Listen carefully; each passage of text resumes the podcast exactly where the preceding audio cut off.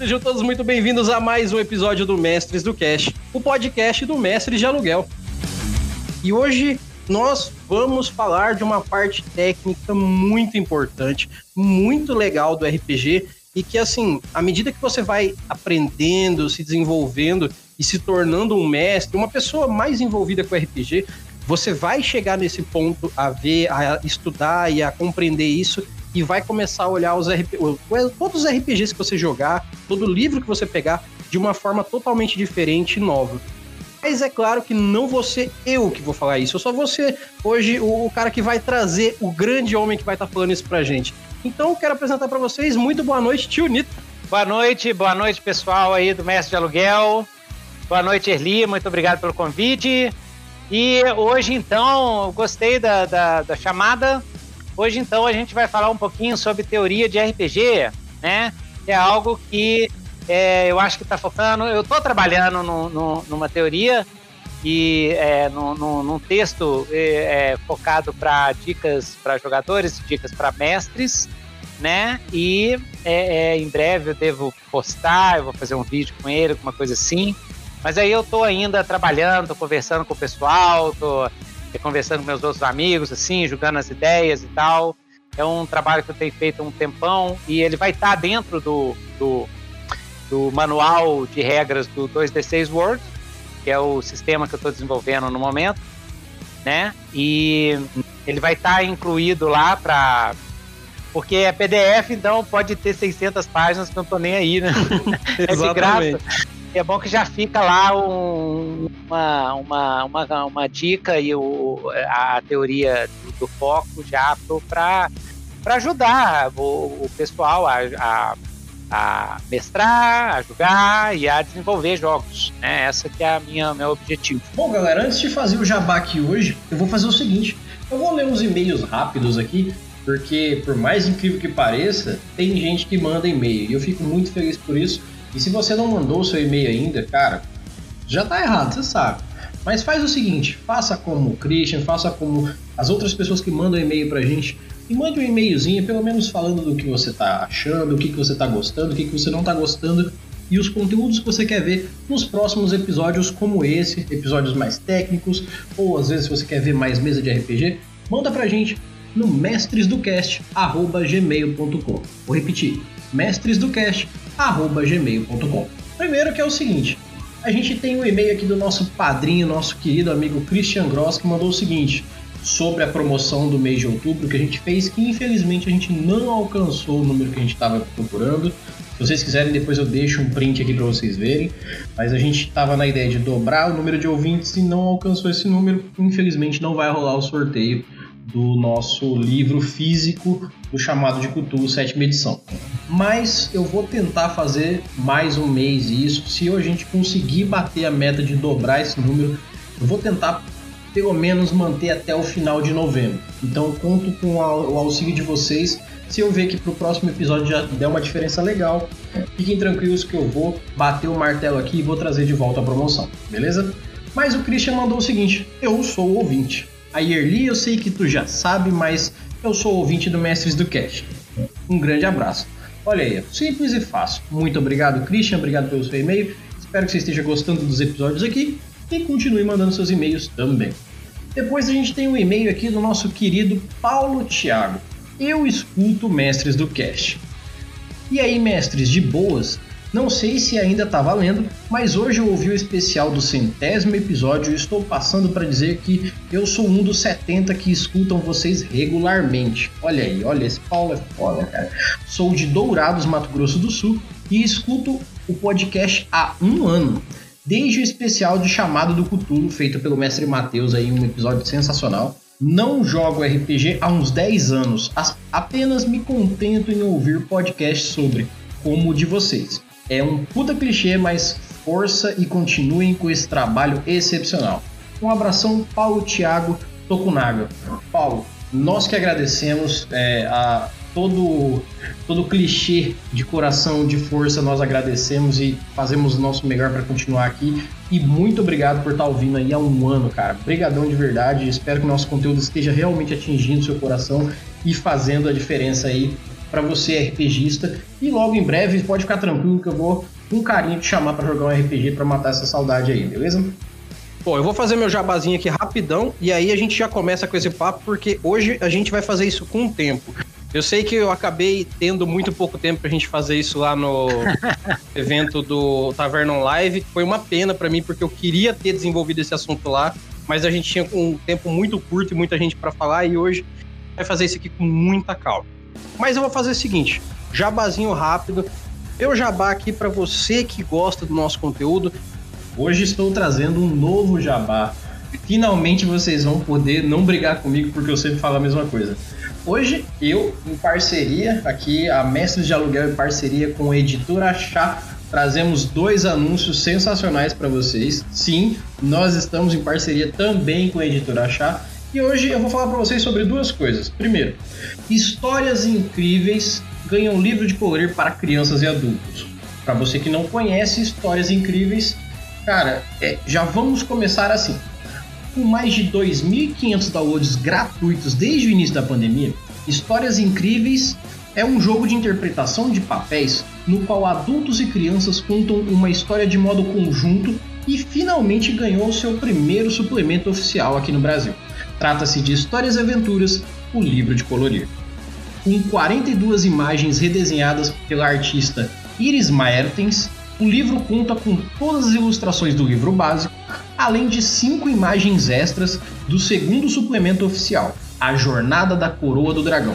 Então, galera, não percam. Histórias incríveis, o livro de colorir está em pré-venda agora no começo do mês de novembro por 25 reais, e depois vai para 30 conto quando entrar na venda principal.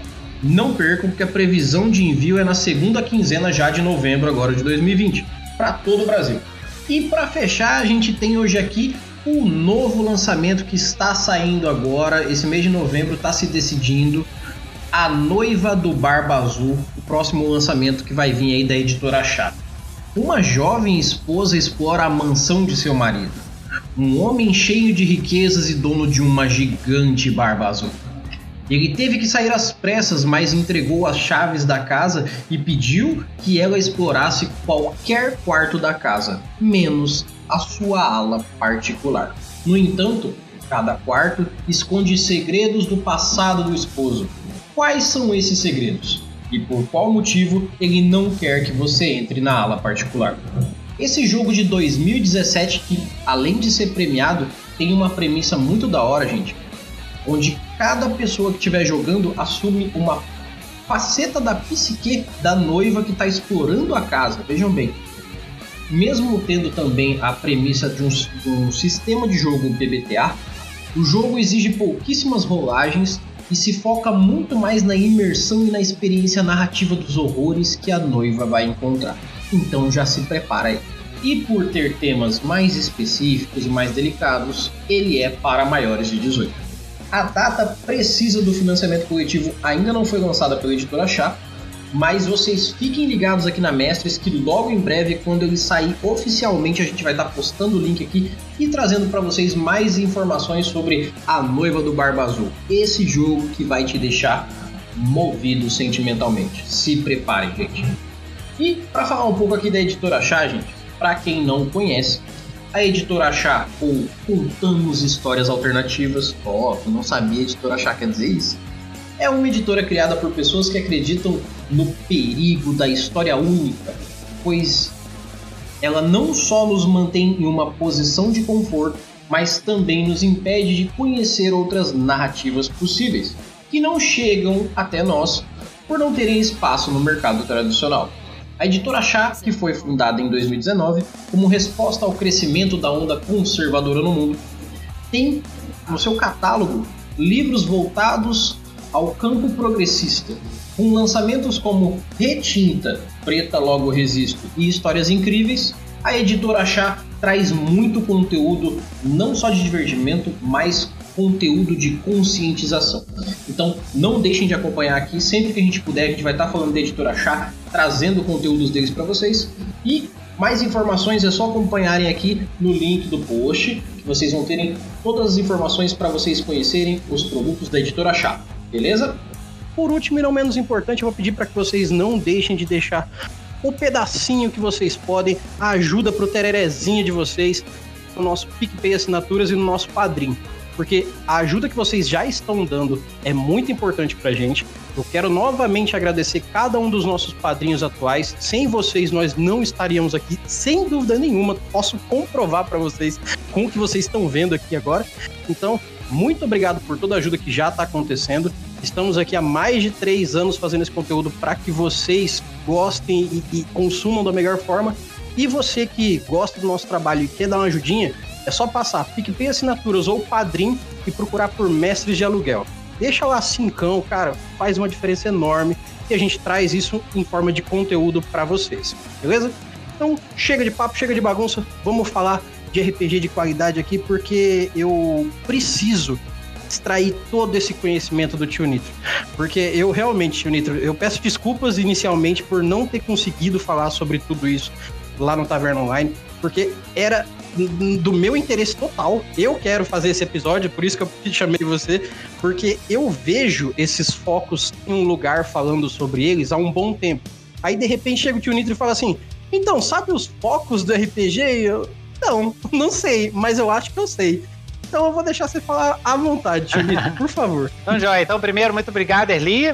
Aproveitar então, aproveitar então a, o, o momento assim, fazer um jabazinho rápido né? Pessoal aí, pessoal que não me conhece, sou o tio Nitro, tenho o blog Nitro Dungeon Blog, é só colocar lá no Google, vocês vão chegar lá no Nitro Dungeon Blog, é um dos blogs mais antigos, eu acho que o, um dos mais antigos em atividade, né? Ele, ah, ele ah, começou em 2003, está aí até hoje, sem parar, um monte de blog fechou e tudo, ele está no mesmo endereço, www.newtonrocha.wordpress.com, tem coisa pra caramba. Olha aí. Tem coisa pra caramba lá, muito material, muita coisa.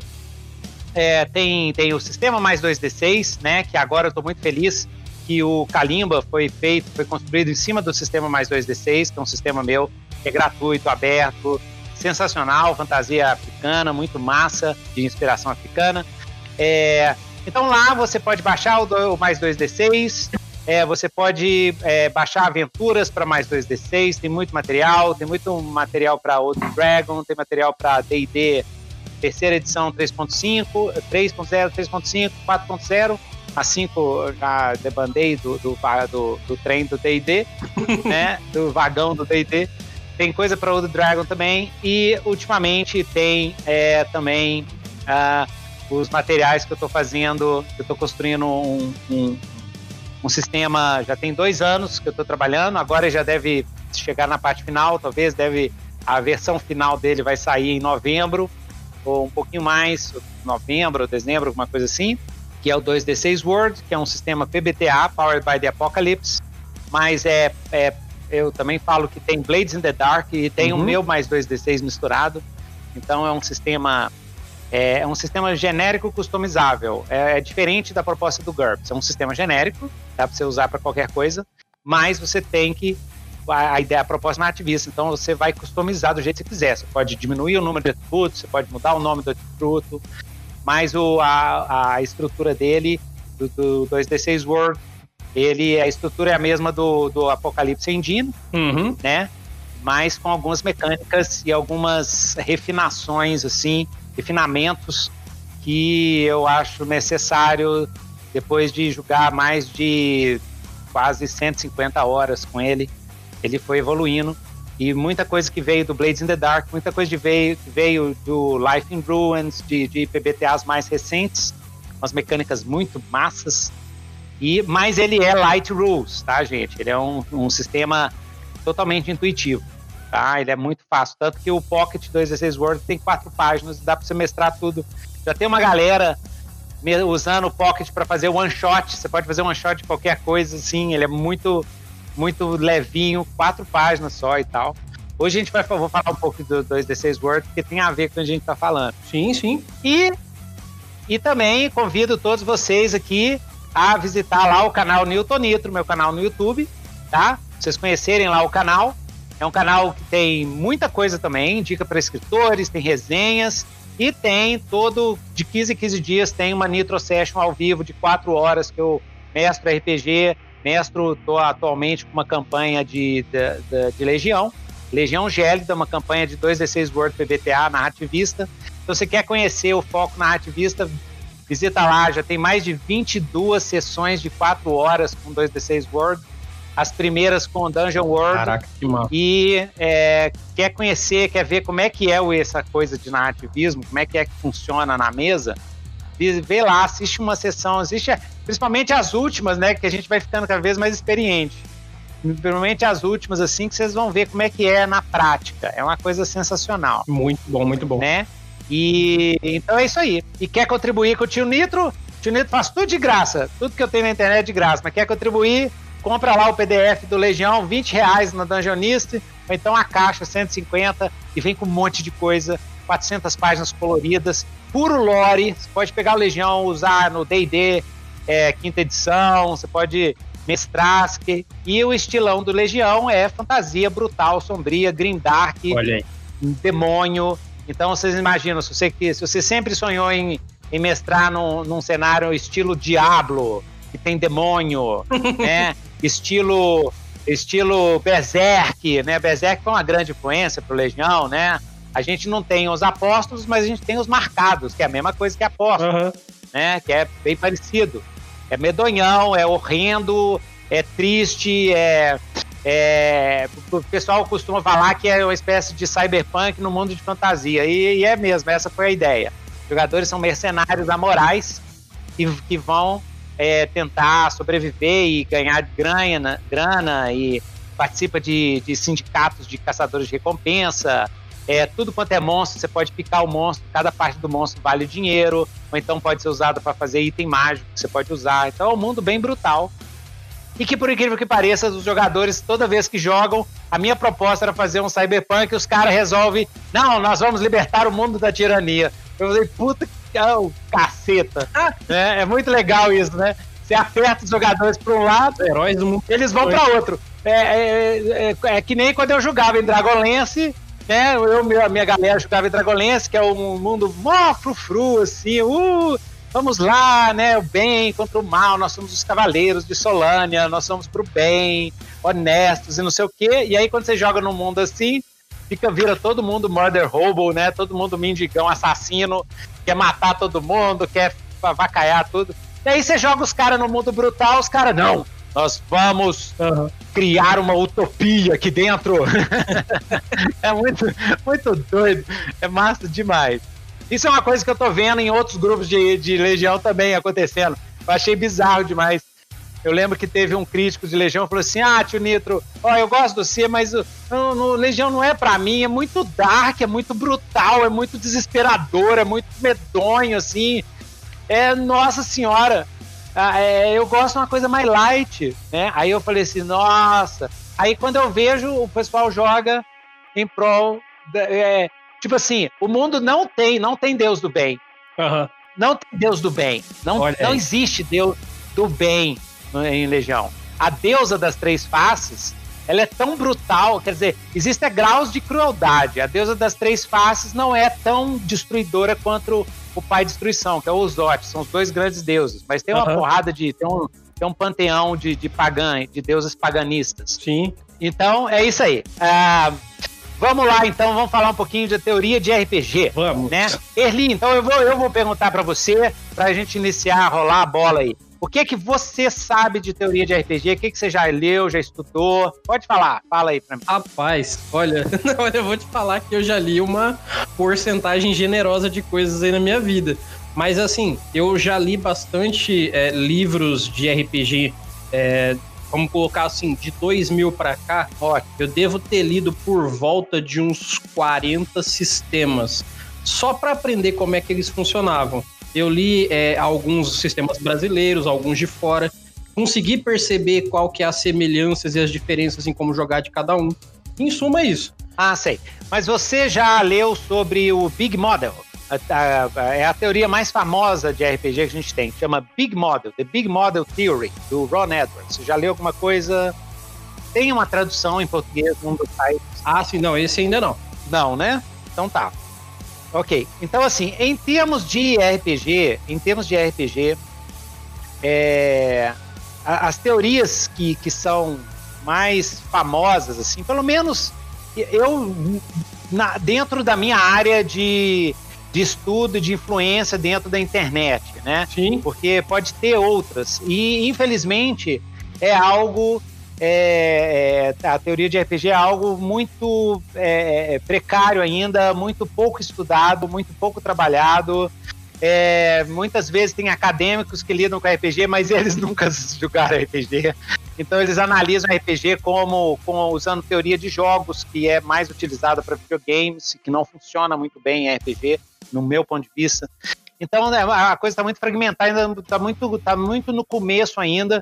Então uma dica aí para a galera. Eu já fiz o meu mestrado, então não quero nem saber mais de academia não. Mas aí galera aí que está na academia aí na universidade, é, é, é uma área interessante aí para trabalhar, porque tem muito pouca coisa. Mas dentro do que tem, né, a, a teoria que para mim é a mais bem sucedida, que eu acompanhei ela desde os começos dela, lá nos anos 90, o desenvolvimento dela no, na primeira, dos, nos 2000, né?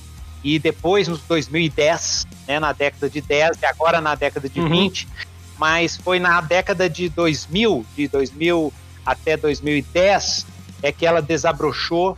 Na época tinha um fórum é, é, chamado The Forge, eu acho que ele ainda existe até hoje, mas na, nesse período ele foi muito ativo e era um fórum para desenvolvedores de RPG independente.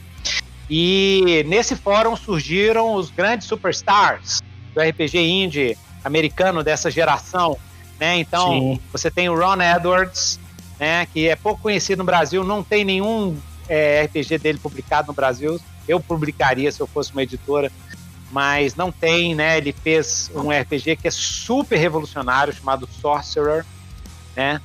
Que é do final dos anos hum. 90, que é super revolucionário. O Apocalipse Engine não existiria se não existisse o Sorcerer.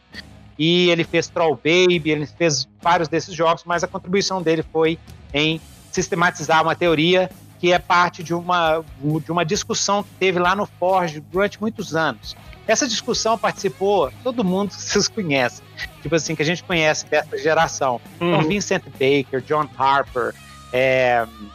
cara, todo mundo. É, eu sou ruim de cabeça, de lembrar de cabeça, mas todo mundo estava lá discutindo, quebrando pau e tudo. Depois essa discussão se desdobrou e foi para um outro fórum também, que infelizmente acabou, uma pena, chamava Story Game. O Story Game também, é, Story Games era o nome desse fórum, também desenvolveu. E o que, que é o Big, o uhum. que, que é o Big Model? O Big Model, para a gente chegar na teoria do foco, só, só fazer, aproveitar que hoje a gente está com mais tempo, vamos fazer só uma coisa mais didática e depois a galera Sim. que tiver afim, fuça na internet, tem que saber inglês, né? Lógico. Fuça na internet, vocês vão achar isso. Sim, tudo. sim. Então, o, o no, no, início dos anos 90, é, de, de, deu-se um esboço de teoria de RPG chamada teoria do Threefold Model. A teoria do módulo de três, do Threefold, de desdobramento de uhum. três. Que era, se não me engano, de cabeça é difícil essas coisas. É drama, simulação e gamismo. É drama, simulação e gamismo. Né? E que o RPG, na verdade, não, é, não era um jogo, eram três jogos ao mesmo tempo. Eram três jogos diferentes. Então, isso é o que se pensava na época. Né? Eles começaram a notar que existiam três estilos no RPG. Três estilos no RPG. Você, você tinha o gamismo, você tinha o simulacionismo e você tinha o dramatismo, que mais tarde, que aí quando virou a GNS, a teoria GNS, que é gamismo, narrativismo e simulacionismo, virou três, virou narrativismo. Eles acharam melhor, em vez de drama, drama do teatro, por isso que chamava drama. Em vez de drama, virou narrativismo. Olha aí. Porque a representação de personagens, segundo o pessoal da época, ele está presente nos três. Então não faz sentido é, o estilo de representacionismo, vamos dizer. Não, não faz sentido. Eu já penso diferente, eu vou explicar por quê, mas eles achavam que não faz sentido porque já está presente nos três modos. Né? Depois do GNS, virou. É, depois da GNS, a GNS desenvolveu mais um pouco, porque aí entrou outros elementos que não tinha na GNS original, que era o contrato social. O que é o contrato social? É o acordo que a gente faz quando senta numa mesa de jogo, é o acordo que aquelas pessoas fazem é, para jogar aquele jogo, né? e o contrato social entra tudo, desde quem que vai pagar, vai trazer a comida, quem que em casa de quem que vai jogar, entendeu? Quantas horas vão jogar, o que que pode ter no jogo. É, o jogo vai ser todo mundo fazendo piada, rindo, adoidado, vai ser um jogo sério, né? Pode usar celular no meio do jogo, isso tudo está dentro do jogo de RPG, isso a gente chama de contrato social entendeu? Sim, sim. Né? Então entrou, quando chega no Big Model, entra mais coisas. Entra não só o estilo do jogo, mas entra o contrato social, o contexto. É, aí foi criada toda uma terminologia para a gente abordar regras de RPG. Então, tem muito da terminologia que eu achei besteira, mas tem muito que eu acho legal e eu mantenho na teoria do foco, que é, por exemplo, efêmera. Efêmera é o que acontece no jogo, mas uhum. efêmera hoje a gente mudou. Hoje a gente usa ficção, ficção do jogo. Hoje a gente fala assim, mas antigamente a gente falava efêmera, Sim. que é o que acontece no, no, no jogo. Entendeu? É, é o que quando um mestre fala, uhum. o outro responde, e aí o que, que aquilo forma, né? É, aí outras coisas, espaço, espaço imaginário compartilhado, né? Pontos de contato, isso eu acho muito interessante. Pontos de contato é quantas vezes quando a gente está jogando um jogo RPG, você checa as regras. As regras entram em ação. As regras entram em ação tá jogando um jogo de RPG, tá no diálogo, né? Esse pessoal tem muita gente que lê o Apocalipse Engine ou então o Dungeon World e fala assim: ah, o Vincent Baker descobriu ou definiu que o RPG é um diálogo. Olha, gente, isso é definição vem lá dos anos 90, lá da da Threefold Model, tá lá, entendeu? Já tá lá, não foi o Vincent Baker. O Vincent Baker, o que, que ele fez? Vincent Baker, para mim, ele é o Carl Sagan do RPG narrativista, entendeu? Ele é o cara Olha aí. que popularizou, né? E por isso que ele é o nosso Messias e o Papa da Igreja do Apocalipse, que eu pertenço, né? E eu faço parte lá. É a única igreja que eu pertenço, é a Igreja do Apocalipse. Então ele é o nosso Papa. Então toda vez ele é infalível para mim. Né? Toda vez que você está criando um jogo PBTA narrativista, Tá tendo problema no game design? Volta lá na Bíblia. A Bíblia é o Apocalipse Word, né? Que a gente chama de Bíblia. A gente vai lá na uhum. Bíblia, abre lá que o tio Baker, o tio Baker pensou no que no seu problema. Ele tem a solução para o seu problema. Entendeu? Uhum. É, é, incrível. Ele é a, esse cara é uma, é. uma potência, tá? Ele é monstro.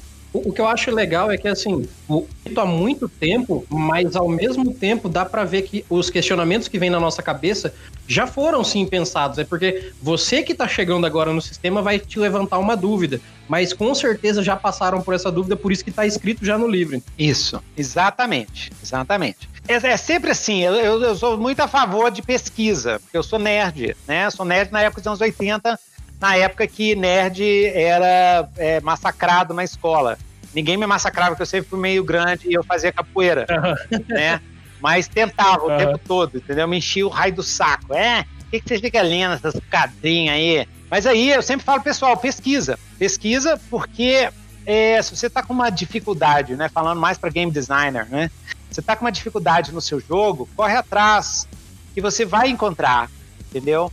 Ou vai encontrar pelo menos o caminho e porque alguém já pensou nesse negócio, tá? Já pensou nisso, já esmiuçou Sim. isso. Por isso que estudar vale a pena, porque o que, que acontece? Você não precisa fazer todo aquele esforço mental que aquela pessoa já fez. Você pega já o, as conclusões e vai trabalhando em cima e tenta contribuir com mais alguma coisa. É assim que a ciência funciona, Sim. né? E na teoria do RPG também.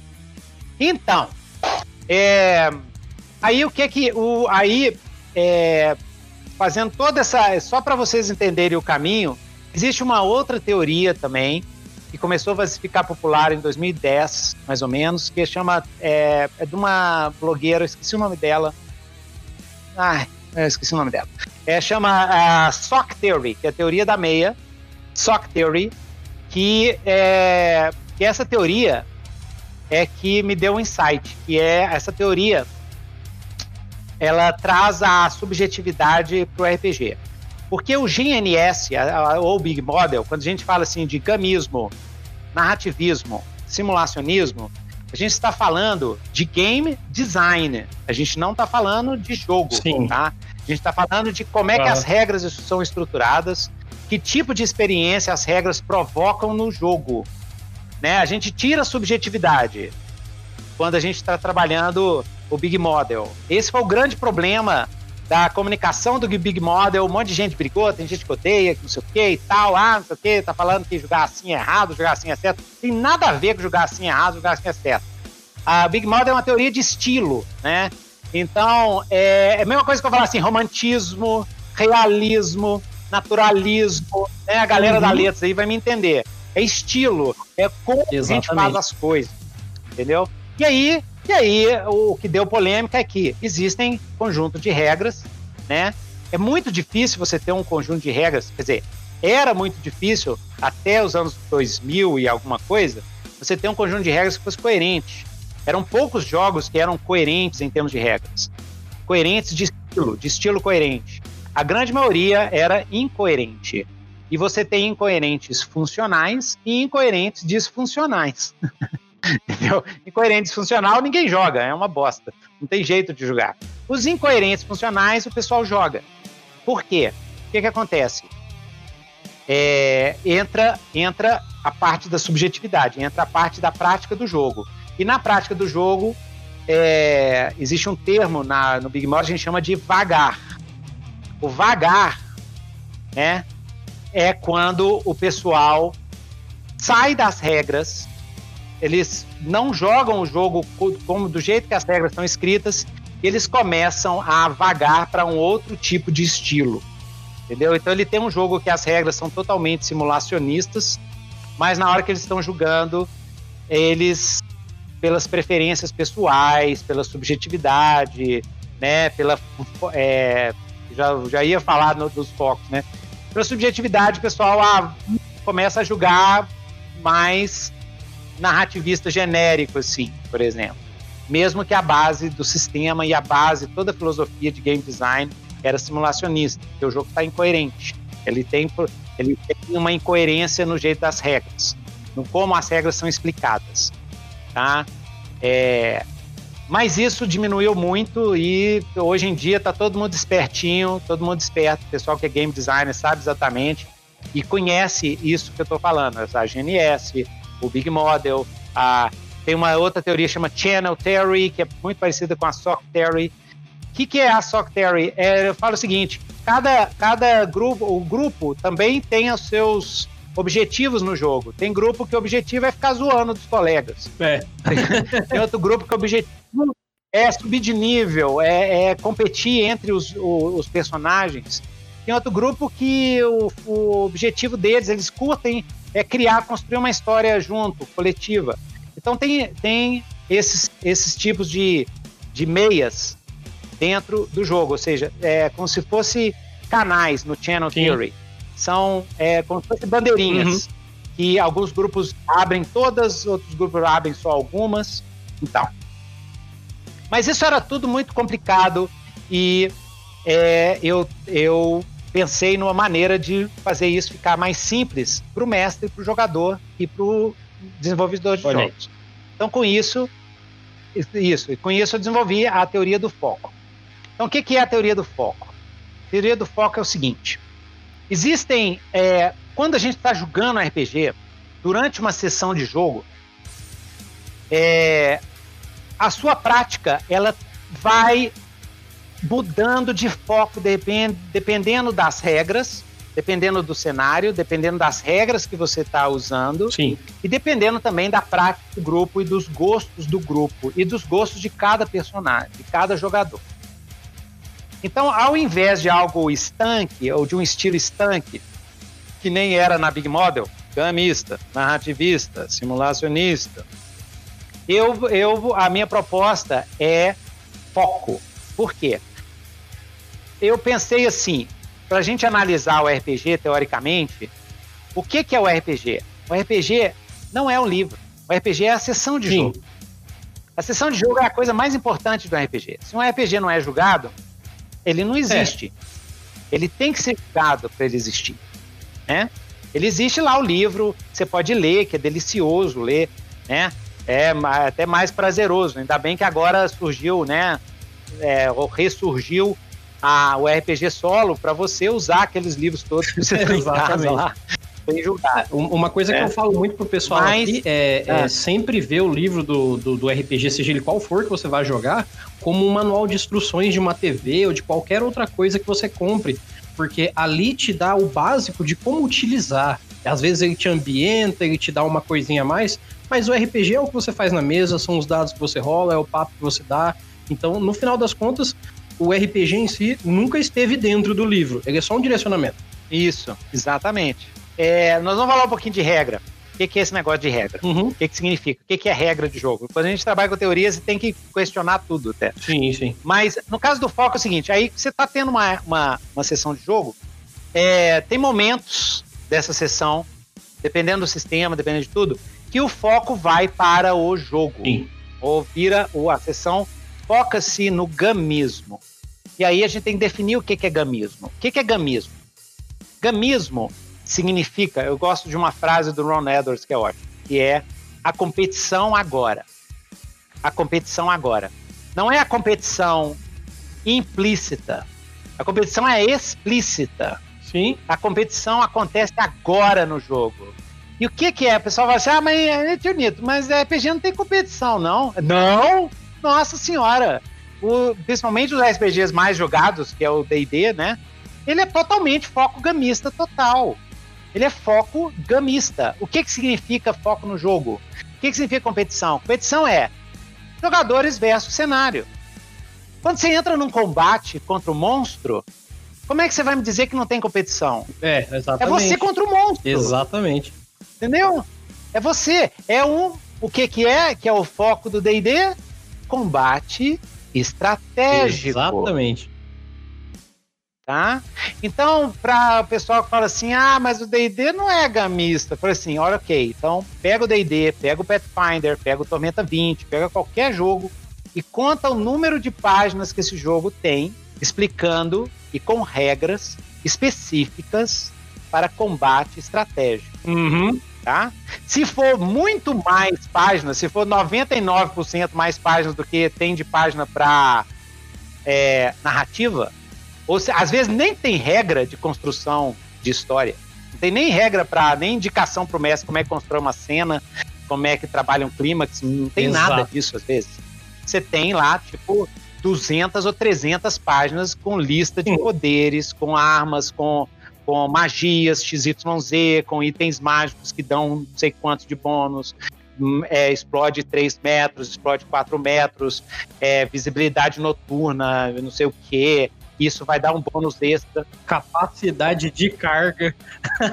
Quando você vê que tem capacidade de carga. Capacidade de carga. E o, mas aí é, a gente vai trabalhar a capacidade de carga depois no, no, foco no simulacionismo. No foco no gamismo, a ideia é a competição agora, não depois. Então é o que eles chamam de step on up. Ou seja, um jogador, aí a dica para jogos de foco gamista, ou que grande parte da sessão vira, o foco vira no gamismo. Sim. Então, a, a, o que eu gosto de, de falar para o pessoal imaginar é o seguinte: imagina o holofote. O holofote é o foco, né? O holofote ele ilumina. Então você está jogando um jogo que o holofote fica grande parte do tempo, ele fica no gamismo. Ele, ele fica um tempo no narrativismo, às vezes, rapidinho, fica um tempo no simulacionismo, às vezes, rapidinho, Fica um tempo no, no quarto foco, que eu chamo de foco de, de representação, foco na representação. Fica ali um pouquinho no foco da representação. Né? Antes eu chamava de foco imersionista, mas o imersionismo acontece quando tudo está uhum. rolando. Está rolando bem. Isso foi um, um, amigo meu que a gente discutiu e eu concordei. Então, mas tem um, o foco na representação. E aí fica um pouquinho no foco da representação e vum, volta para o foco no gamismo. Porque é o coração desse sistema, né, de, desse jogo que você está jogando. É o coração dele. Então, se um jogo tem foco no gamismo, quais são as dicas para jogadores de jogos de foco no gamismo? É, é por isso que eu não gosto de dica generalizada de RPG. Uhum. De, eu não gosto mais. Eu, eu, dei muita dica generalizada. Eu não faço mais. Sim. Não faço mais, porque eu já sei dos problemas que isso pode dar. E hoje a gente tem uma variedade gigantesca de RPGs. Então, é uma dica genérica que você dá, o cara vai jogar o RPG, sei lá, vai jogar Sim. arquivos paranormais do Valpassos, assim, e vai dar tudo errado. Porque ele tá usando uma dica que eu falei pro D&D e que não funciona. Não funciona. Você tem que esquecer pra você jogar bem o outro jogo. Pra você jogar bem, existe isso também. O pessoal fala assim, ah, não tem jeito de jogar errado. Tem. Sempre tem. tem jeito de você divertir jogando errado. Uhum. Tem jeito de você divertir jogando certo. Mas existe sim. Porque senão, se você, não, se você fala isso, significa que o game designer não vale nada. Senão não precisava do conjunto de regras. Exato, aí você está desprezando o game designer. Né? Agora, se o game designer fez um jogo que é totalmente incoerente, que você tem que usar a cloroquina, né? O pessoal chama de cloroquina do RPG, né? A regra de ouro, né? se você tem que usar a regra de ouro o tempo todo, então, cara, ou cria um home as suas regras caseiras ou muda de sistema, porque esse sistema tá uma porcaria. Se você tá usando a regra de ouro, o designer falhou. Se você tá usando demais a regra de ouro, né? Em vez de de vez em quando, o, o problema da regra de ouro é que tanto que hoje em dia os designers são mais espertos, ninguém coloca a regra de ouro mais, né? Isso aí é algo dos anos 90, é algo algo que já tá lá para trás. Uhum. Por que, que ele colocou? Ah. Porque o design do jogo não tá legal, né? Ele testou e teve hora que falhou. Aí ele botou. Mas isso é na época antiga. Hoje em dia, não. Hoje em dia, cara, os grandes designers não têm regra de ouro. Lê o Apocalypse World, Blades in the Dark, o Icons, o Exato. Fate. Lê esses, esses, essas regras. Não tem regra de ouro lá, não. Pelo contrário, inclusive. O Visa Baker falou assim: pelo contrário, olha, joga do jeito que tá aqui, você vai ver. Joga do jeito que eu escrevi aqui. Até uma coisa que eu, que eu acho que a gente pode entrar num acordo comum também é que assim. Se você tem uma, um bom papo antes e depois do RPG, aquela sessão zero, ou aquela, a, aquela concordância que a gente tem antes e depois o, o contrato social bem estipulado, a regra de ouro ela também já fica desnecessária porque a gente já falou como que a gente vai jogar ou não. Então, se a gente quer respeitar a regra, a gente vai jogar o sistema certinho, senão a gente vai criar o nosso sistema de regra. Então, é, esse papo uh, anterior, ele já tira a regra de ouro de lado é. também. Aí é o seguinte, então, é, foco no gamismo. O que, que é gamismo? Gamismo é competição agora. Nós vamos. O que, o que, que é um jogo de foco no gamismo? É um jogo focado em em é, é, é, existe existe padrões claros de vitória, padrões claros de derrota, né? Existe o uso de recursos que não são necessariamente que são para o jogo, que, que, que são bons para o jogo, mas que não tem nada a ver com a realidade ou nem a realidade fictícia. É algo que funciona no jogo. O famoso bônus, o, o bônus mais 3, mais 4, quanto mais 5, mais 6. Otimização de personagem um jogo de foco gamista, o dica para o jogador, você vai ter que otimizar o seu personagem. Se você quiser jogar, ter, ter diversão. Sim. Então você vai ter que aprender bem as regras. Você vai ter que saber bem as regras. E o mestre que vai jogar um, vai mestrar um jogo de foco gamista, tem que conhecer bem as regras, tem que antecipar a estratégia de jogadores, ele tem que criar estratégias de combate interessantes para os seus monstros, para os seus inimigos. Ele vai ter que é, ter pensamento estratégico. Ele vai ter que pensar na sessão de jogo, né, na sessão de jogo como um jogo. Ou seja, ele vai estar preocupado com coisas que a gente, que, que mexe com, com foco em narrativismo, não preocupa, não tá nem aí. Por exemplo, o mestre de foco gamista, de jogos de, que, que a maior parte do tempo do jogo fica no foco gamista, né? Não quer dizer que não tenha história, gente. Não quer dizer que não. É porque a grande parte do jogo fica lá. É só você ver streams de DD. Conta quanto tempo que fica com os bonequinhos andando para cima e para baixo ali. Conta no, no relógio. Tá? É, pois é. Exatamente. E aí depois assiste, assiste uma sessão lá de Dungeon World, assiste eu lá jogando 2D6 World. Conta no relógio quanta, quanta, quantas horas a gente fica criando história e representando. O tempo todo. Porque não tem esse, esse lado. Não tem. Não existe. Existe combate? Existe, mas é uma outra história. É um combate diferente, um combate narrativo. É um combate que o, é, a gente trabalha com, com pontos altos, pontos baixos, né? É, com risco. Você vai fazer isso, tem risco de morte. Se você, se você falhar, se você não conseguir, você vai morrer. Não, é, não, não tem as questões de balanceamento que um jogo de folga mista tem. No jogo de folga mista, o mestre ele tem que fazer um, um, um desafio justo, né? Se for um jogo old school, uhum. que a gente sabe que dentro da estética do old school tem os desafios que são totalmente não justos, os jogadores já sabem disso e eu, se eu fosse mestrar, eu dava pelo menos uma chance deles fugirem, quando eles verem que estão com um monstro que não tem a menor condição, né? Mas por quê? Porque num jogo de foco gamista, você está trabalhando é, o jogo ali em si. Então, o, o que, que, é um jogo? Um jogo no sentido gamista. Você tem que dar as mesmas, as mesmas oportunidades de sobrevivência. Estou falando só de D&D agora, né? Para todo mundo que está ali. Sim, entendeu? sim. Quando você quebra esses, esses princípios de um, de um jogo que o maior, que o foco prioritário é gamista, você tem problemas na mesa de jogo. É, é, porque eu não tinha a menor noção de nada. A gente jogava D&D naquela zoeira. Então, no meio do combate lá com as miniaturas e tudo, eu entrava com improviso na ativista, ah, não sei o quê. E aí quebra a, aquela ideia. O cara ficou a semana inteira otimizando o personagem para ele usar naquele combate do jeito legal. E você, mestre, a gente não tem a menor noção se estou preocupado com a história, entendeu? E aí eu, eu altero a narrativa e o, toda aquela otimização que ele fez vai para o água abaixo, não adianta para nada.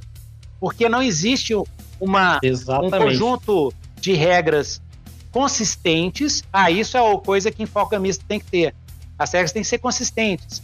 Se você se você está julgando um jogo que as regras mudam o tempo todo, você não está jogando um jogo, né?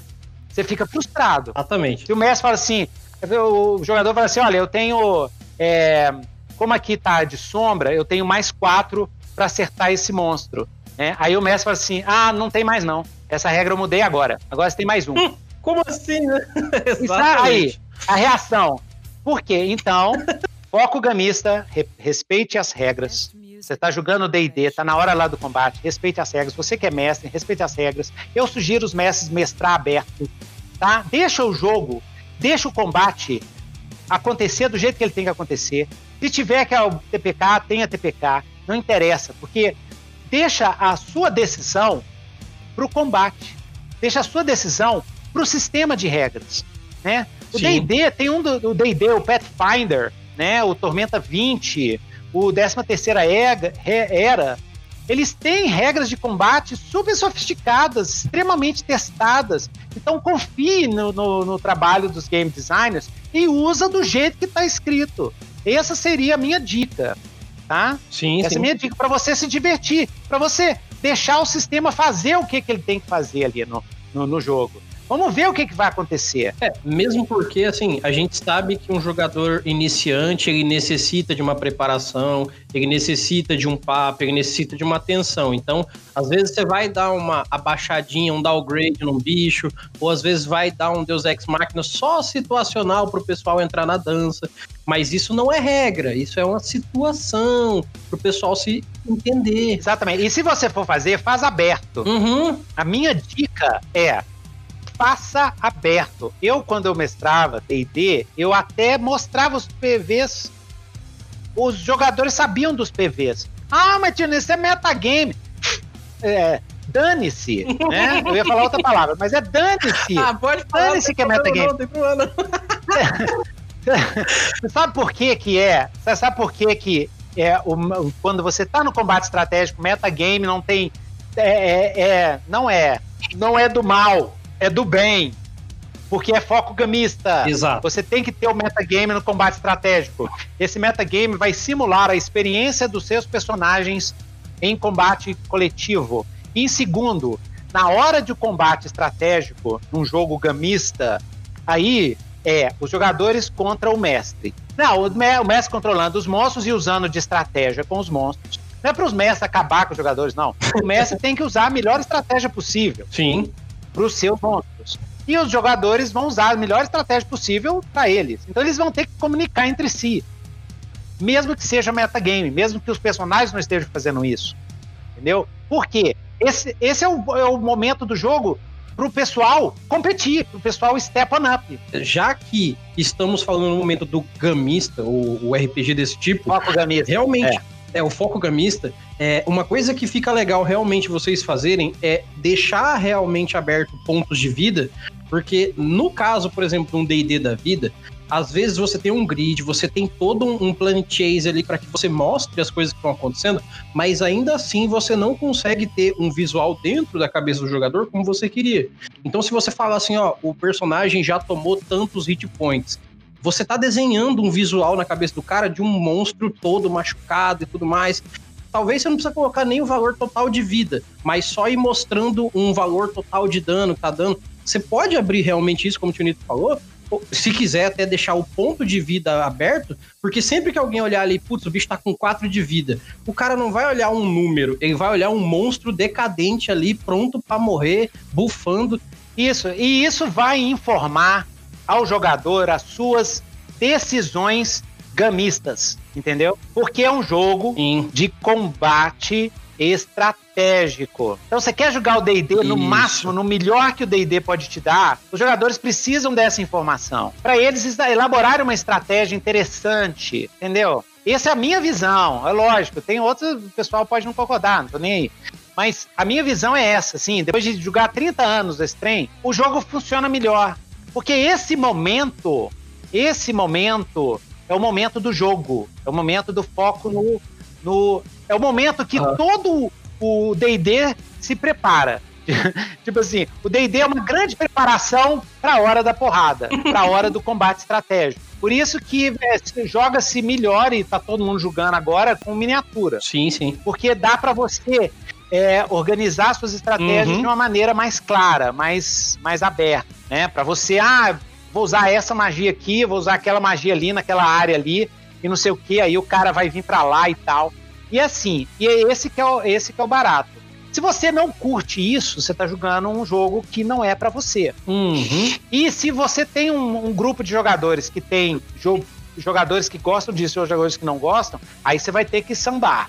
Você vai ter que lidar ali com a galera, entendeu? Ver o, como é que você pode administrar essa situação. O ideal seria que todo mundo curtisse a mesma coisa. Sim. Muitas vezes não é o que acontece. Eu vou levantar uma coisa que provavelmente vai gerar inimizades aqui, é, das pessoas que estão ouvindo a gente, no caso, com a gente. Não sei se com o tio Nitro também, mas assim, talvez. É, eu sei que vai ser um pouco forte, mas talvez seja um pouco de preguiça das pessoas de tirarem a bunda da cadeira do DD e irem pro RPG que elas estão buscando. E não tentarem sempre trazer o RPG que elas estão buscando pro sistema que elas já estão acostumadas a jogar. Talvez seja um pouco de comodismo do, ah, eu já sei jogar D&D, então eu vou fazer um D&D narrativista. Não, você pode fazer um D&D narrativista, mas, mas, você é, vai ficar faltando perna ali no jogo, entendeu? Porque não é para isso. É, mas, mas é, é, eu, eu, eu desenvolvi essa teoria do foco justamente para ajudar essa galera também. Porque eu sei do drama, eu Sim. sei quando você tem um grupo que só quer jogar D&D e você quer fazer outras coisas interessantes, aí tudo bem. A uhum. teoria do foco veio para ajudar a esse mestre que ele só vai ele tá, ele só vai jogar o D&D ou, ou também os mestres que querem introduzir é, aumento, não é introduzir, porque o D&D e praticamente quase todos os jogos eles têm os quatro focos. Só que as prioridades é que vão diferenciando. E isso é que é o lance da Channel Theory Sim. que eu peguei para teoria do foco. Então no D&D você pode ter grupos de D&D que tem o, o, o foco gamista é quase nulo. E eles pegam o D&D, usam toda a estrutura do D&D para é, fazer jogos de foco simulacionista ou foco narrativista ou foco em representação, mesmo usando, é, mesmo que o sistema favoreça mais um tipo de foco. Isso é possível. É possível de fazer. E no D&D, no, no próximo D&D, existem mecânicas que eh, mecânicas para esses momentos. Mas eu costumo falar o seguinte, são momentos de interação social, né? No D&D a gente tem interação social, momentos de exploração e momentos de combate, né? E quando você tem interação social, se você interação social e exploração, você pode escolher, você pode aumentar o foco é, narrativista, você pode aumentar a prioridade do foco nativista, pode aumentar a prioridade do foco simulacionista, é, é tranquilo. A, a, minha dica seria, conheça as mecânicas nativistas de jogos de foco nativistas que aí vai te ajudar até mais na hora do roleplay livre. Né? Eu costumo dizer que, Exatamente. que o, o, o roleplay livre, é, o pessoal fala, acha que é fácil, né? E o pessoal no old school fala assim: ah, então agora roleplay livre, é só vamos no roleplay, vamos no roleplay. funciona até a hora que não funciona. É muito engraçado. Funciona sem mecânica nenhuma até a hora que, que a, a porca tosse o rabo. E aí, é, é, por isso que a gente tem aquelas dicas, mestre, não seja autoritário, mestre, dê espaço para os jogadores criarem também. Por quê? Porque quando você joga um jogo que não existem regras ou orientações para o, entre aspas, roleplay livre, aí você precisa virar para o mestre e falar assim, ó, mestre, não seja autoritário, mestre, não seja tirano, porque o jogo não tem as mecânicas que vão criar esse entre aspas, roleplay livre, naturalmente. Só você jogar as regras, isso vai acontecer. Exatamente. Naturalmente. Por exemplo, se você lê o, o, o Apocalipse World ou Dungeon World, por exemplo, ou Blades in the Dark, não existe nenhuma frase dizendo: mestre, não seja tirano. Mestre, não desprotagonize hum. os jogadores. Não tem. Por que, que não tem? Porque as regras te impedem isso. Você não consegue ser tirano no Dungeon World. Não tem jeito do mestre ser tirano. Não tem como. É, não tem como. Por quê? Porque o, o jogador tem um movimento lá que fala assim. É, é, o jogador tem um movimento lá, por exemplo, que fala assim: se ele é grande, alta reputação, ele fala assim: em toda cidade que eu chego, é, eu tenho eu, o, a pessoa mais importante da cidade é meu aliado. É. E eu, eu, eu vou criar essa, essa, essa pessoa. Ele que cria, o jogador que cria. Sim. Na hora que você chega na cidade, o, o mestre pergunta pro jogador: Ah, o jogador vai assim: Ah, eu conheço alguém aqui. Tô hum. usando aqui esse movimento aqui, ó. Conhecido na cidade, eu conheço alguém. Aí o mestre pergunta, pô, quem que é? Ah, é o rei. o jogador pode falar. É, é, e é isso aí. E, e foda-se.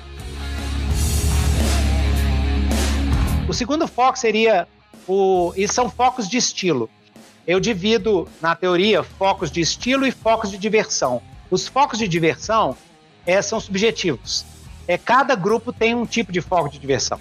Né? Então, tem um grupo que o foco dele é, é rir, dar gargalhada. O outro grupo, o foco dele é, é, é vestir roupa, improvisar, fazer vozes diferentes. Isso tudo é focos de diversão que é individual de pessoa para pessoa. Sim. Os focos de estilo são a que a gente pode a gente vê desde a regra até a aplicação, a, até o jogo, até a sessão de jogo e tudo.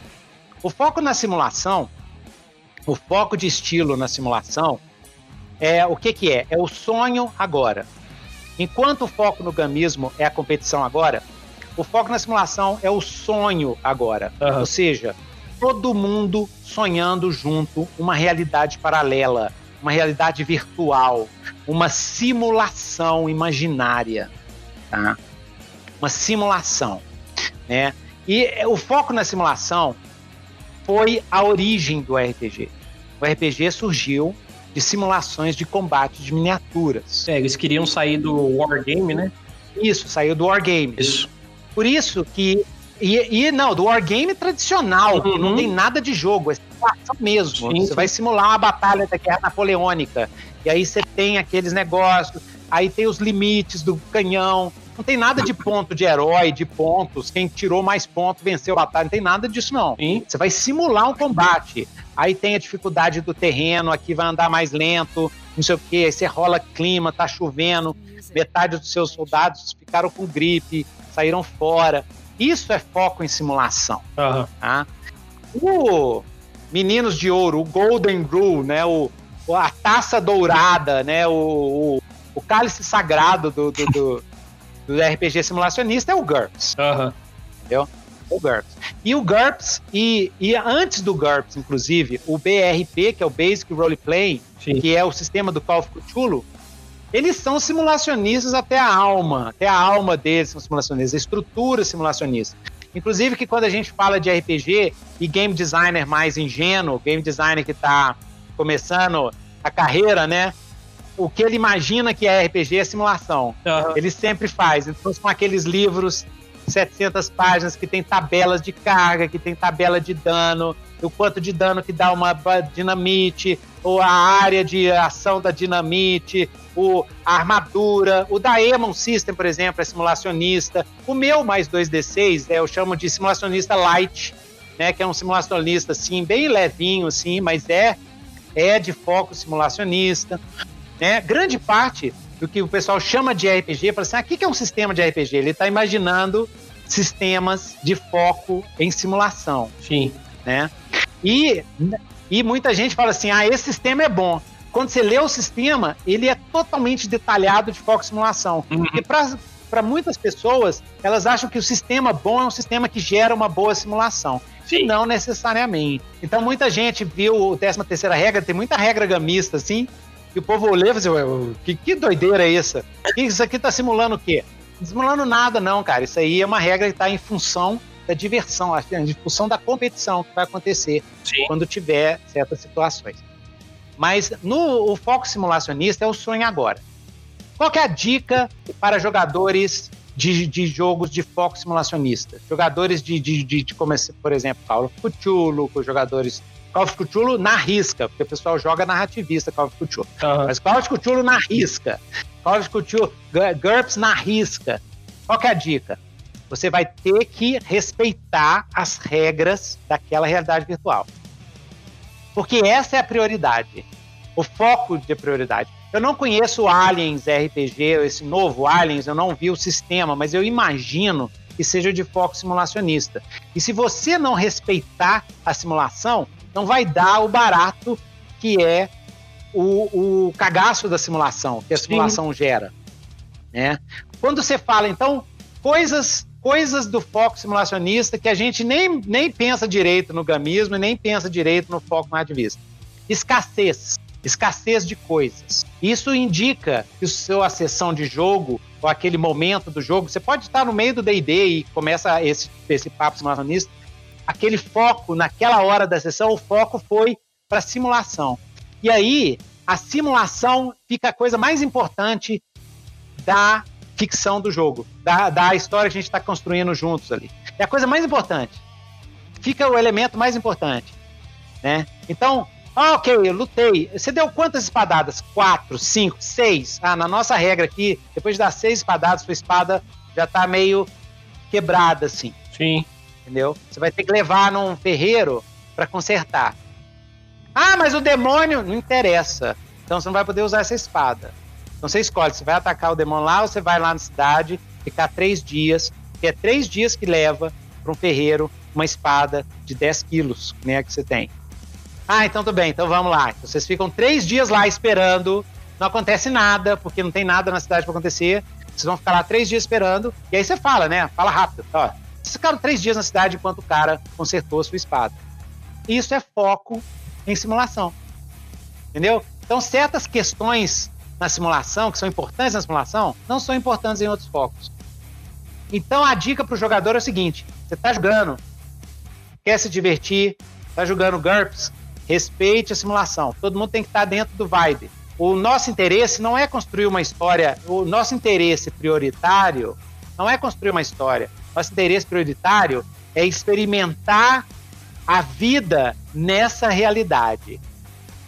Esse é o interesse prioritário. O secundário pode ser construir uma história. O terciário pode ser o jogo, pode ser o combate estratégico. Sim. Mas o prioritário é experimentar uma realidade virtual, vamos dizer assim, imaginária. Né? Belregard, por exemplo, Belregard, por exemplo, Exatamente. nas regras de Belregard, o Crônicas RPG é totalmente simulacionista. Mas, quando eu assisto as sessões, algum, os mestres que eu conheço, eles mestram narrativista, eles esquecem, eles passam por cima das regras. Uhum. Não usam muito as regras, porque a história é muito forte em Belregar. Mas as regras, do jeito que estão escritas lá, é para fazer uma simulação. Então o jogo é mais. Sim, mesmo porque ele é todo dark, todo tenso, né? Isso. E o jogo vai no ritmo da simulação. Entendeu? Ah. Então, o que, que é um foco simulacionista? Você está jogando Super, Supers. O vilão vai destruir a cidade meia-noite. Você está do outro lado da cidade. Aí o, você vira o PS e fala assim: ah, eu vou voando até lá. Aí o mestre vê e fala assim: olha, como a cidade tem tantos quilômetros, você voando, você vai chegar 30 minutos depois que ele acionou a bomba. É, exatamente. Esse é o E aí, e você tem que, você tem que respeitar. E toca, toca o baile. Entendeu? E toca o baile. O que às vezes o pessoal faz é joga a regra de ouro assim, ah não, você chegou. faz um fast travel do nada. Exatamente, exatamente. E o foco em narrativismo é o que a gente chama de a história agora. Qual é a prioridade número um da sessão de jogo? É criar uma história. Inclusive, por exemplo, no meu sistema, 2D6 Word, a gente não chama sessão de jogo, a gente chama de episódio. Uhum. O nome é episódio. E o episódio, ele tem fases. A, a sessão de jogo, na minha sessão de jogo, no meu sistema, e tá lá no guia do mestre, tem fases tem pelo menos três cenas. O jogo é dividido em cenas. Então tem a, a cena inicial, a cena de desenvolvimento e o clímax da, do episódio. E se o episódio for percorrer muito, você cria uma nova cena de desenvolvimento e cria e sempre tem que terminar com clímax. E tem regras para o final da sessão. Uma das regras, por exemplo, narrativistas é o seguinte: toda hora que chega na última hora da sessão, tá na regra os, os antagonistas, o dano que os antagonistas causam e o dano que os, os obstáculos e os conflitos, seja lá o que for, o risco aumenta para alto. Tudo que acontece no jogo fica em risco alto. Então, em risco alto, o dano é maior e não sei o quê. Sim, sim. Porque você tá no final do episódio, eu quero que o final do episódio seja doido demais. Uhum. E que o povo fale assim: nossa senhora, nós temos que continuar a jogar. Então, nas regras do jogo, existe esse movimento do mestre que é se aumenta o risco. Aumenta o risco. Tá chegando no final da última hora da sessão, joga o risco lá na PQP, lá em cima. Sim, sim. Tudo que eles querem, o risco vai ser altíssimo. Mesmo porque isso vai criar aquele clímax no final, né? Então você vai sempre terminar de uma forma que o pessoal vai estar tá ofegante ali. Ofegante. Por quê? Mas os jogadores sabem disso. Isso não é. Uhum. Todo mundo sabe porque o foco é criar uma história. A gente quer criar um episódio do Netflix, entendeu? Sim, sim. Entendeu? Então, é, é, vai, vai acontecendo isso. Então, você pode ter um Goblin maneta. O Goblin maneta tá fugindo. Tá fugindo. Os jogadores estão indo atrás dele. Mas tá no final da sessão. Eles sabem que tá no final da sessão. Eles, eles vão atrás, vão matar esse cara antes. O cara vira, joga uma pedra. Cara, e é a pedrada e acerta no olho do paladino que cai no chão e fica cego. E aí termina a sessão. Tudo mudou. Exatamente. tudo mudou. Nossa senhora, o cara tá cego, velho. O cara ficou cego. e aí. Agora, como é que eu faço isso se o sistema de regras fosse para foco gamista? Não dá para você fazer. O jogador vai falar assim: não, meu CA é 18. É, aí você vai estar tá usando um metajogo brabíssimo só para dar uma atenção final, né? Falar, não, ele acertou e acabou. Exatamente. Mas num jogo na ativista, o jogador sabe. Uhum. Nossa senhora, tá chegando, ele sabe que tá chegando na final do, do, do episódio, né? E o, e o Goblin tá correndo. Fala assim, nossa, eu, eu, eu vou deixar esse Goblin embora, eu vou deixar esse Goblin embora. Não sei o quê. Ou então, ah, eu vou tentar acertar esse Goblin. Aí eu falo, o risco é alto. Vou tentar acertar, dane-se, o risco é muito alto. E aí ele rola 36, aí ele tira uma falha, né? Que é o 6 para baixo. Aí ele acerta o, acerta o Goblin, por exemplo, e aí é, o Goblin cai e dá um berro enorme, e aí 300 Goblins aparecem cercam ele. Aí você fecha a sessão aí. E aí o povo dá! E é doido demais. Então o foco na narrativa Perfeito. É isso. Foco na história. Então, como é que você sabe que um RPG tem foco na narrativa? Vai ter mecânicas narrativistas, mecânicas de narrativa mecânicas que alteram a história, alteram diretamente a história, né? Existem regras que parecem loucura em outros focos. Por exemplo, tem uma regra, tem um assassino no meu, no, no meu grupo que é a, a não, a, minha Bárbara lá, a Elsa, uma Bárbara Norquilund, ela tem machado de arremesso, é infinito. O rótulo do machado de arremesso dela é infinito. Ela sempre tem machado de arremesso. Interessa. Uhum. Entendeu? Por quê? Ah, Milton, mas, mas é muito esquisito isso. Não, porque o jogo é dividido em cenas. Então, é, é, existe uma limitação da ficção de quando que ela vai usar esses focos de arremesso. Numa cena, se é uma cena de, que, que tem, tem as cenas de desenvolvimento. Cena de desenvolvimento pode ter uma cena de, de papo, que a gente chama cena de bate-papo, ou seja, uma cena na taverna, uma cena ao redor do, do, do, da fogueira, né? Que eles têm que recuperar o que a gente chama de pontos de estresse, né? Que, que é um pontinho que eles podem usar para poder conseguir sucessos em outros momentos. Mas eles vão, esses estresses vão aumentando. Se chegar no máximo, o cara pira, cabeção. Ele não é que ele pira, ele fica exausto. Depende da ficção, a ficção que define. Ele pode ficar exausto, ele pode pirar, ele pode é, desmaiar de cansaço, ele né, alguma coisa acontece. Então ele tem que liberar esse estresse. E ele libera o estresse o quê? Conversando com as pessoas, ou enchendo a cara, usando drogas. Cada personagem tem o seu jeito de liberar. Para que que é isso? Essa é uma mecânica para que os jogadores, para que o, ah, o episódio é, tenha um fluxo de história normal, que você tem cenas de ação e cenas de recuperação, cenas de ação uhum. e cenas de recuperação. Toda a história, você vai assistir filme de Hollywood, é sempre assim. Tem a pancadaria, depois eles vão se recuperar, conversam, fazem aliados, não sei o quê. Depois acontece mais pancadaria, depois eles é, né? Isso respira a narrativa, né? Respira né? a narrativa. Isso tá imbuído nas regras. Isso não é meu, não. Isso é do Apocalipse World, mas eu coloquei lá no Dungeon World. Então, e aí, nessas cenas de recuperação, é a hora que eles vão ter romances, ter caso, fazer o diabo ali, né? E na hora uhum. da ação, vai, ou a investigação, seja lá o que for, é a hora de, da ação. E depois tem essa hora. Para incentivar isso, tem os pontos de estresse. Então, é, é tira e queda. Termina a cena de agitação assim, povo lotado de estresse, vai para cenas de desenvolvimento. Existe uma outra mecânica, que é a mecânica de relacionamentos. Por exemplo, isso é lá do, do Apocalipse, que tem lá no 2 World, tem no Cult, tem no Dungeon World. No meu caso, no meu sistema, o relacionamento ele sobe e desce. Ele vai de menos 3 até mais 3. Negativo ou positivo. E é, é, o relacionamento dos jogadores entre si e dos jogadores com personagens do mestre, ou coadjuvantes, ou até mesmo inimigos, eles podem ter relacionamento. Ele simplesmente declara. E aí, esses, esses relacionamentos, Sim. quando sobe, você pode cancelar estresse também. Então você fala assim: ah, vou conversar com a minha namorada, vou dar uma ligada para minha namorada e conversar com ela. E aí liga, e aí isso gera mais história.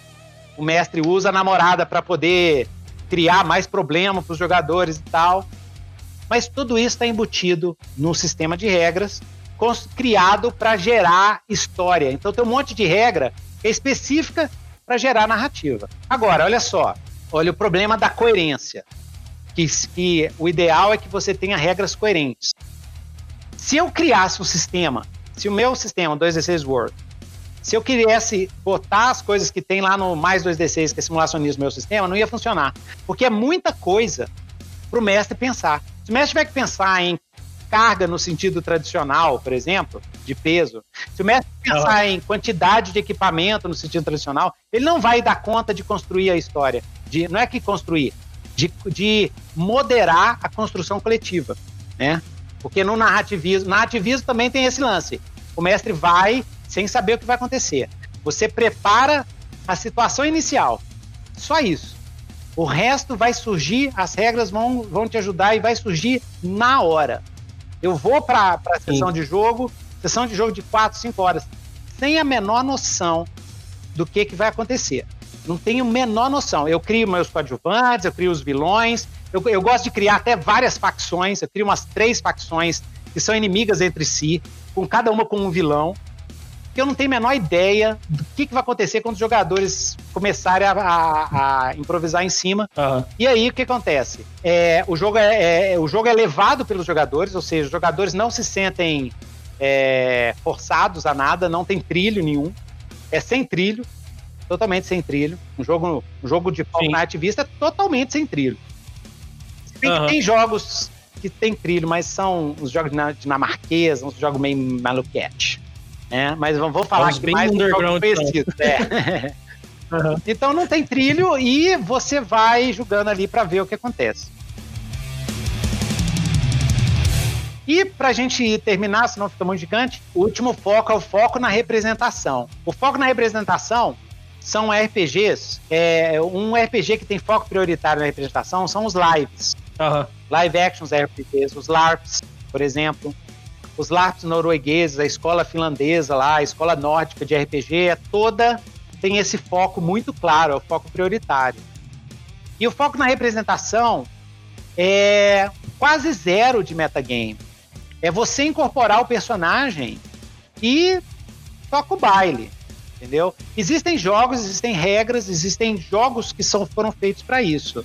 Você tem um personagem, tem uma motivação, e aí você vai interagir com os outros dentro do personagem. Você nunca sai do personagem, ou sai muito pouco do personagem. Você fica muito dentro da postura de ator. Existem várias posturas no RPG. Existe a postura de ator, sim. a postura de, de, de, autor, né, ou de escritor, ou de diretor, né? Sim, sim. No, na, no foco no narrativismo, eu sempre recomendo é, é alternar essas duas posturas.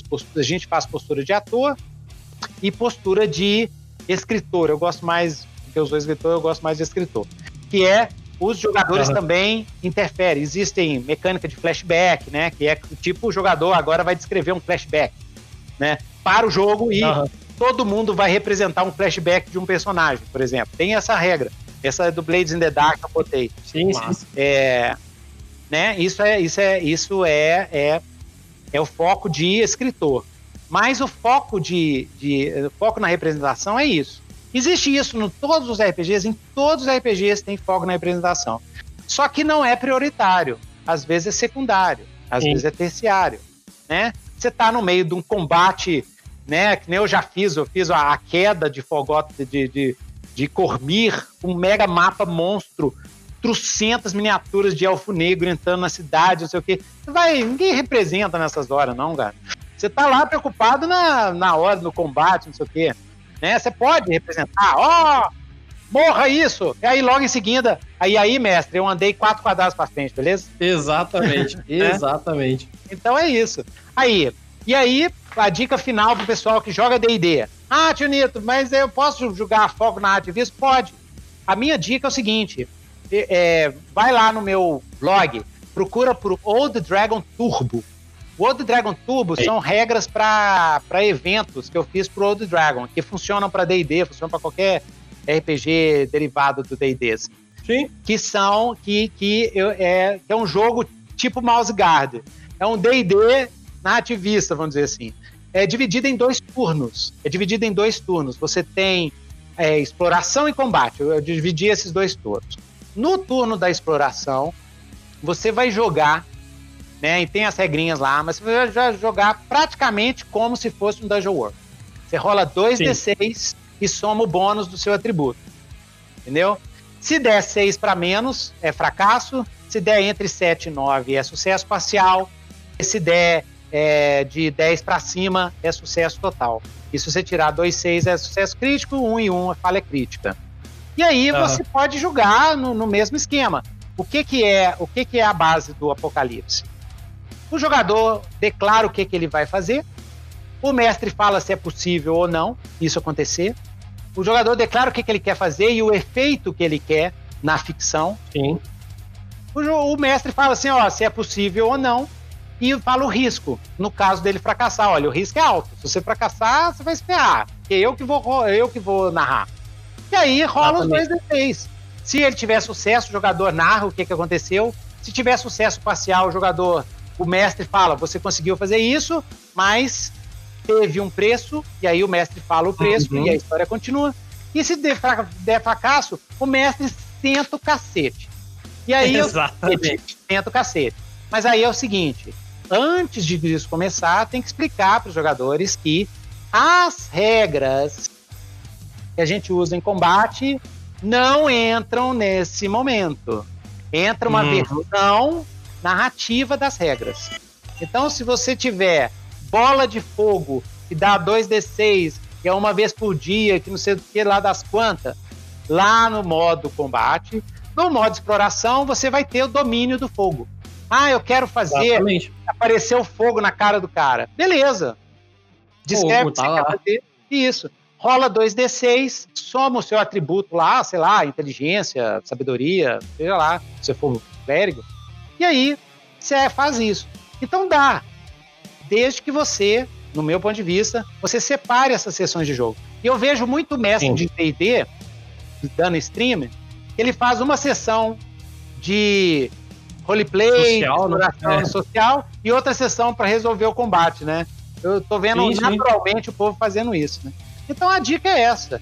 E esquece simulação no D&D, cara. Esquece simulação. Essa é a minha outra dica também. Porque vai dar mais confusão pra você. Você juntar três focos num só, sei lá, entendeu?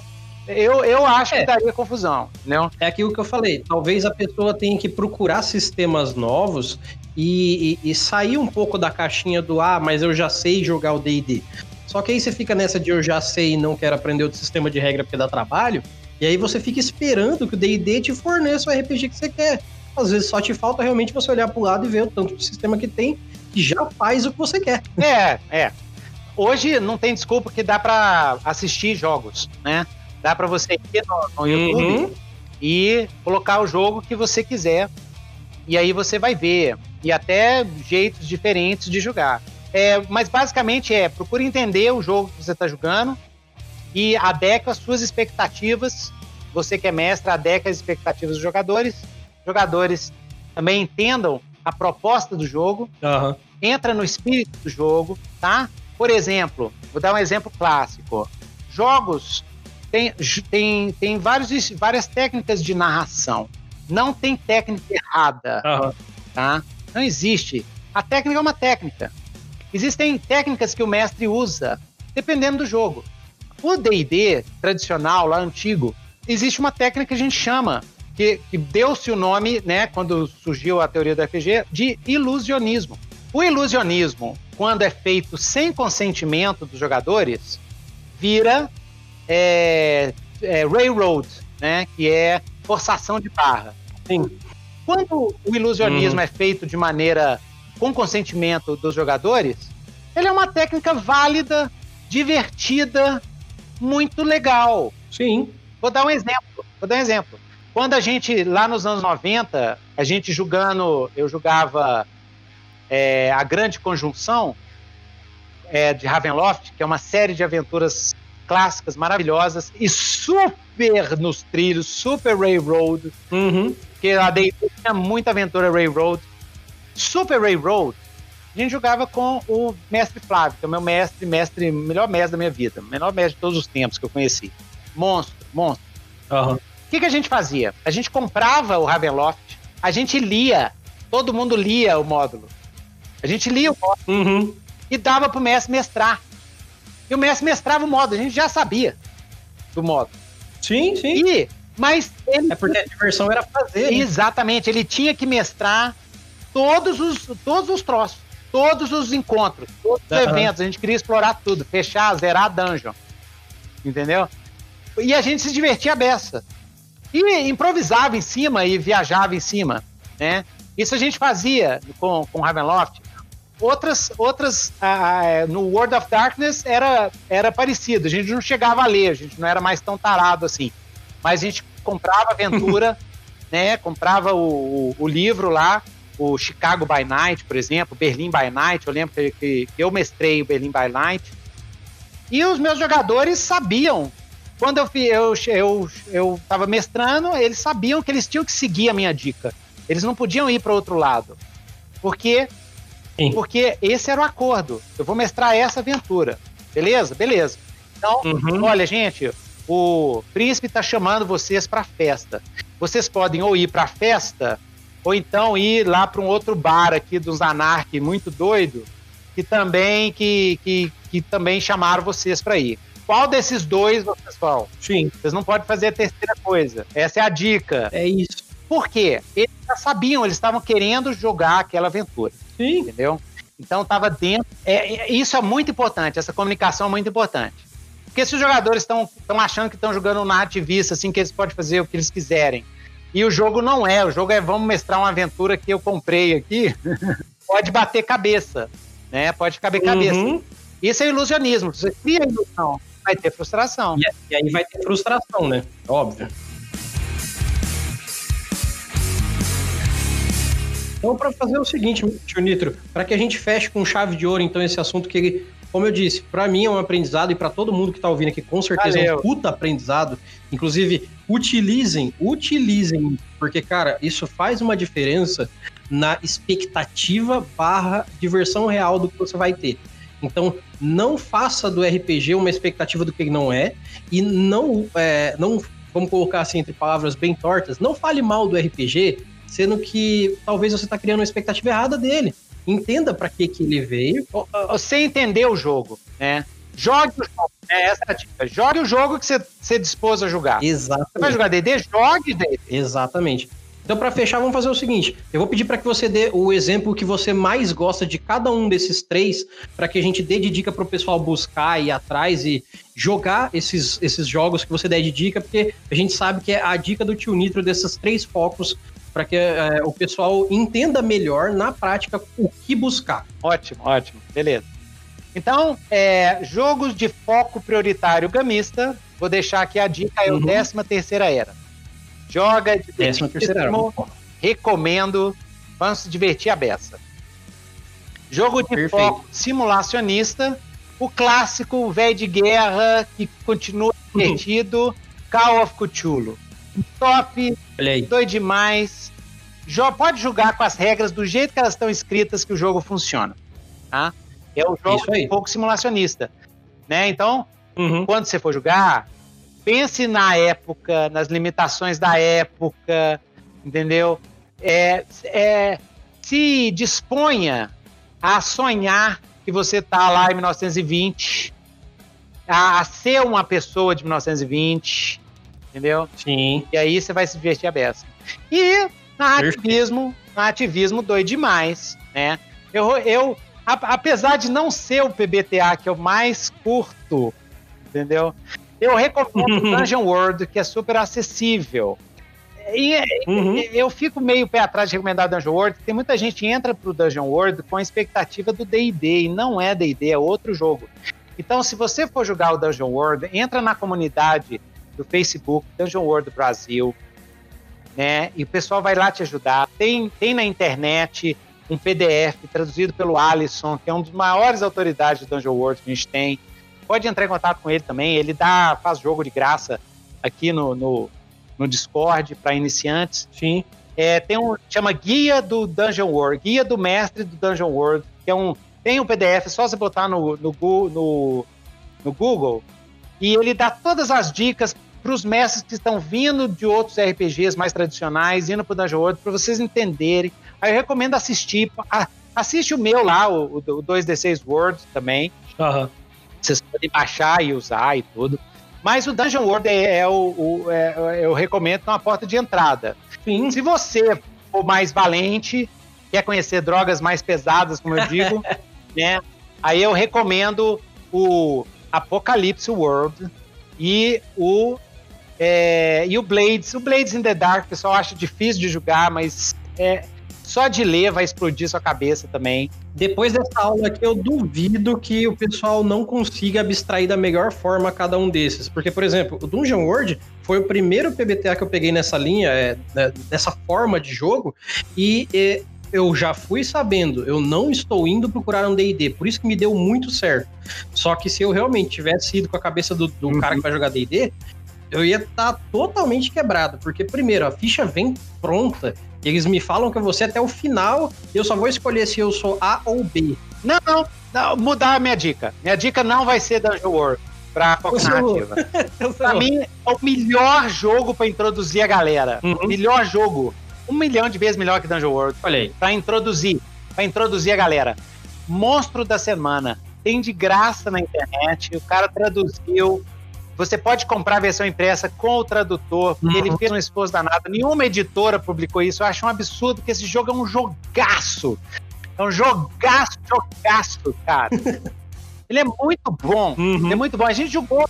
Ele, ele que me animou a fazer o 2D6 World. A gente começou a aventura com ele e falei, nossa, cara, esse sistema é massa.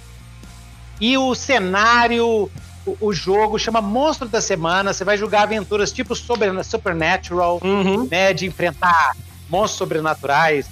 Pode jogar tipo Arquivo X, pode jogar tipo Doctor Who. É um jogaço aí que rapidamente a galera. É um, um jogaço também para você pegar gente que nunca jogou RPG. É, pra, ir, pra startar legal ali na imersão. Pra ir na imersão, no foco na narrativa e foco na representação. Exatamente. É muito bom. E foco na representação, infelizmente, a gente não tem traduzido aqui no Brasil é, jogos de, de LARP, né? Os jogos de LARP norueguês. Sim. E de. Mas é, no meu blog eu publiquei alguns é, jogos é, de live action, mas aqui no Brasil eu sei que tem, é porque eu não, não tenho muito contato. É live action, Sim. entendeu? Aqui no Brasil eu sei que tem é, grupos que organizam e fazem live actions. E se um dia vocês quiserem experimentar, cara, é muito legal. Sim, procura no Facebook, tem bastante grupo disso. É muito, muito legal. Live, né? Na época do Vampiro tinha muito live. O, o, sistema de live, o sistema de regras para live do antigo Storyteller, do antigo Mundo das Trevas, para mim era melhor do que o Storyteller System. Muito melhor que o Storyteller. Uhum. O chamava Mind's Eye. Chamava assim, sistema uhum. Mind's Eye. Era sensacional. E é de foco de representação. Foco de representação. Né? Cada um recebe um papelzinho com a motivação do seu personagem ali. E aí você vai representando. Muito bom. Tio Nitro, então eu vou agradecer enormemente pela aula sensacional que a gente teve aqui hoje. Eu sei que não só eu, principalmente quem vai ouvir isso aqui no podcast, vai ter uma senhora aula para rever os conceitos que tem de RPG. E principalmente quando for mestrar alguma coisa, quando for colocar uma galera para jogar na sua mesa, vai conseguir expor melhor o RPG que tá mestrando, porque vai estar tá a proposta de uma forma proposta, exatamente a proposta, exatamente. Então, esse papo para mestres, cara, é a, a luva de ouro que você vai vestir a partir de hoje. Eu queria agradecer, tio Nitro, pelo, pela disponibilidade, pelo papo, por tudo que você ensinou a gente hoje aí. E falar que esse novamente não vai ser o nosso último papo. Logo em breve a gente tem que bater um papo completo sobre Legião, o 2D6 Word. Então se prepare aí que logo em breve a gente vai bater esses papos. E eu gostaria de agradecer novamente. Se você quiser deixar mais um jabazinho, alguma coisa, fica à vontade pra gente encerrar aqui por hoje. Beleza, então, galera, você curtiu? Pode me procurar lá no Facebook, sou super acessível, pode conversar comigo. É, é, a gente tem um grupo no WhatsApp do Legião. Quem quiser participar, é só entrar em contato lá no, no tanto no Dragon Brasil, tem o grupo do Legião oficial também no, no Facebook né? E qualquer coisa vocês me encontram tanto no YouTube Nitro Nitro e no Nitro Dungeon blog RPG blog. Muito bom.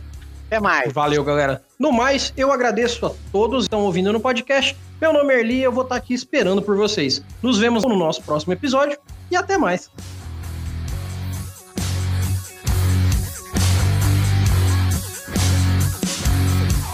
Versão brasileira Mestres do Cast.